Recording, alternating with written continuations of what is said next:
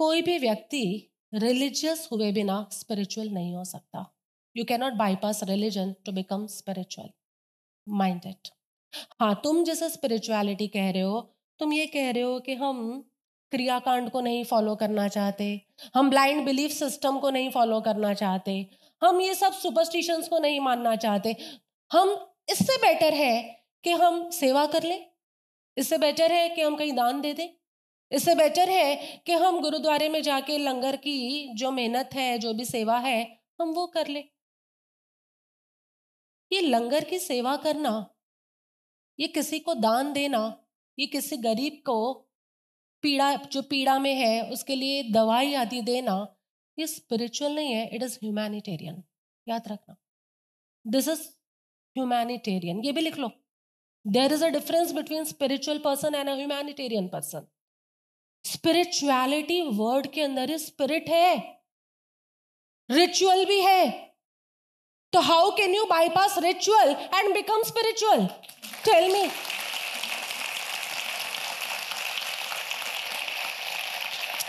अब चेतन तुम्हें ये नहीं मिलेगा।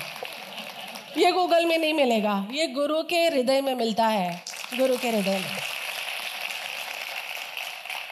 सो बिल्कुल गलत है जो लोग ऐसा कहने चाहते हैं कि हम आध्यात्मिक तो होना चाहते हैं, पर हम धार्मिक नहीं होना चाहते। तुमने शायद धर्म के इन क्रिया कांडों के पीछे का अर्थ नहीं समझा। तुमने शायद उनके पीछे का प्रेम नहीं समझा। तुमने शायद उनके पीछे रहा आशय नहीं समझा, और इस वजह से तुम उन्हें सुपरस्टिशन कहते हो ब्लाइंड बिलीफ कहते हो। और तुम चाहते हो कि हम थोड़ी सेवा कर ले, गुड, ठीक है, कर लो। पर तुम सेवा करते हो, परोपकार के काम करते हो। पर उपकार के काम करते हो, इससे तुम आध्यात्मिक नहीं हो जाओगे। आध्यात्मिक व्यक्ति तो वो है जो पूरे स्वरूप को समझता है, जीवन को एक प्ले देखता है, लीला। Entire world is a stage play है उसके लिए, लीला देखता है और बिल्कुल अप्रभावित भाव से उस लीला में से पसार होता है। जो अकारण आनंद में है, तुम्हें तो सुखी होने के लिए भी कारण चाहिए। और यहाँ आनंद की घटना कारण बिना है कॉजलेस जॉय बिना किसी कारण के, अरे वो गा रहा है, वो नाच रहा है, जैसा लक्षिता प्रभु आपने बोला ना, गुरु नानक देव ने पाया गाकर। गाते गाते उस अनंत आनंद के अंदर जो खो रहा है ऐसा है आध्यात्मिक व्यक्ति। मैं पूछती हूँ, इन ह्यूमैनिटेरियन लोगों से, क्या इनके जीवन में अकारण आनंद है? अकारण मस्ती है? क्या इनके जीवन पे पवित्रता है? क्या इनके जीवन में निरपाव, निर्वैर? ऐसा भाव है? नहीं है। तुम ह्यूमैनिटेरियन हो but don't call yourself spiritual और स्पिरिचुअल होने के लिए, अध्यात्म का भी संपूर्ण अर्थ समझना होगा। क्योंकि मैं एंडोर्स करती हूँ आफ्टर टेन ईयर्स कि we are only spiritual organization और शताब्दियों में झाँक कर देख लो, शताब्दियों, दशकों नहीं कह रही, शताब्दियों में झाँक कर देख लियो सी लास्ट सेंचुरीज एंड सेंचुरीज को, के हिस्ट्री को पीछे मोड़ कर देख लो there is not any spiritual organization और स्पिरिचुअल मूवमेंट जिसने हिंदुइज्म, जैनिज्म, बुद्धिज्म और सिखिज्म को एक पेज पर लाकर रखा है। Except Osho loud and clear I am saying except Osho Osho के अलावा ऐसी कोई भी संस्था नहीं है जिसने धर्म के क्षेत्र से प्रवेश करके अध्यात्म के शिखर को छुआ है। शताब्दियाँ पलट लो, कोई मुश्किल से ऐसी संस्था, या संस्था तो क्या कहूँ, ऐसा व्यक्तित्व उभर कर आता है, जिसके लिए सब समान है, सब एक है, और इस वजह से हर संप्रदाय का जो निचोड़ है, यानी अध्यात्म, उसको वो हस्त कमलवत तुम्हारे को परोस सकता है this is the spirit of spirituality and we are dwelling in that spirituality growing in that spirituality. Evolving in that spirituality.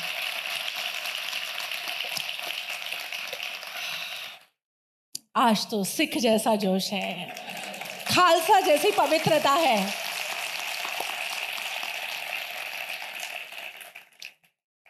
क्यों ना हो?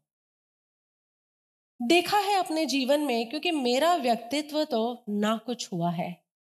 तो जब भी जिन्हें भी न्योता देते हैं, आमंत्रित करते हैं तो मेरी चेतना भी वैसी हो जाती है। तुमने देखा है? कृष्ण के साथ मेरी चेतना कृष्ण जैसी थी। महावीर के साथ, महावीर जैसी बुद्ध के साथ ध्यान को वैज्ञानिक चेतना और अब नानक देव के साथ, आहा, भगवान नानक देव। गुरु नानक देव भी मैं नहीं कहना चाहती, क्योंकि मैंने वेद व्यास जी को भी हमेशा भगवान वेद व्यास कहा था तो गुरु नानक देव जी को भी मैं भगवान नानक देव जी के नाम से तुम तक पहुंचाना चाहती हूँ। भगवत चेतना और ज़बरदस्त रही है इनकी पूरी की पूरी यात्रा। हर सत्संग में इनकी यात्रा का कुछ पाठ हम आप तक पहुंचाएँगे कि कैसे पूरी गुरु परंपरा, गुरु नानक देव, भगवान नानक देव के माध्यम से होते हुए दस दस गुरुओं के माध्यम से होते हुए हम तक आई है। आसान नहीं थी यात्रा। पूरे मुगल एम्परर्स के साथ का पॉलिटिकल ज़बरदस्त संघर्ष करते हुए ये गुरुवाणी आज हम सबके एक एक व्यक्ति के हाथ तक पहुँची है। वो एक सॉन्ग आता था, पता नहीं तुम लोगों को याद है कि नहीं। महात्मा गांधी के लिए गाते थे, हम लाए हैं तूफ़ान से कश्ती निकाल के, इस देश को रखना मेरे वाह। तुम भी गजब हो। गजब हो। तो ये कश्तियाँ, ये तूफ़ान से निकल कर आई है हमारे पास। ये कश्तियाँ बहुत तूफानों का सामना करके आज आप सबके हाथों तक पहुँची है इसका पूरा सम्मान करना। और सिख धर्म ने तो सम्मान के लिए एक और एडिड सम्मान का सिंबल डाला है, बहुत तूफ़ान झेलने पड़े, उन सब तूफानों की चर्चा करेंगे हम आगामी सत्संगों में। लेकिन आज तो जपजी का दिन और जपजी साहेब के साथ साथ हम आध्यात्मिक दृष्टिकोण को उजागर कर रहे हैं।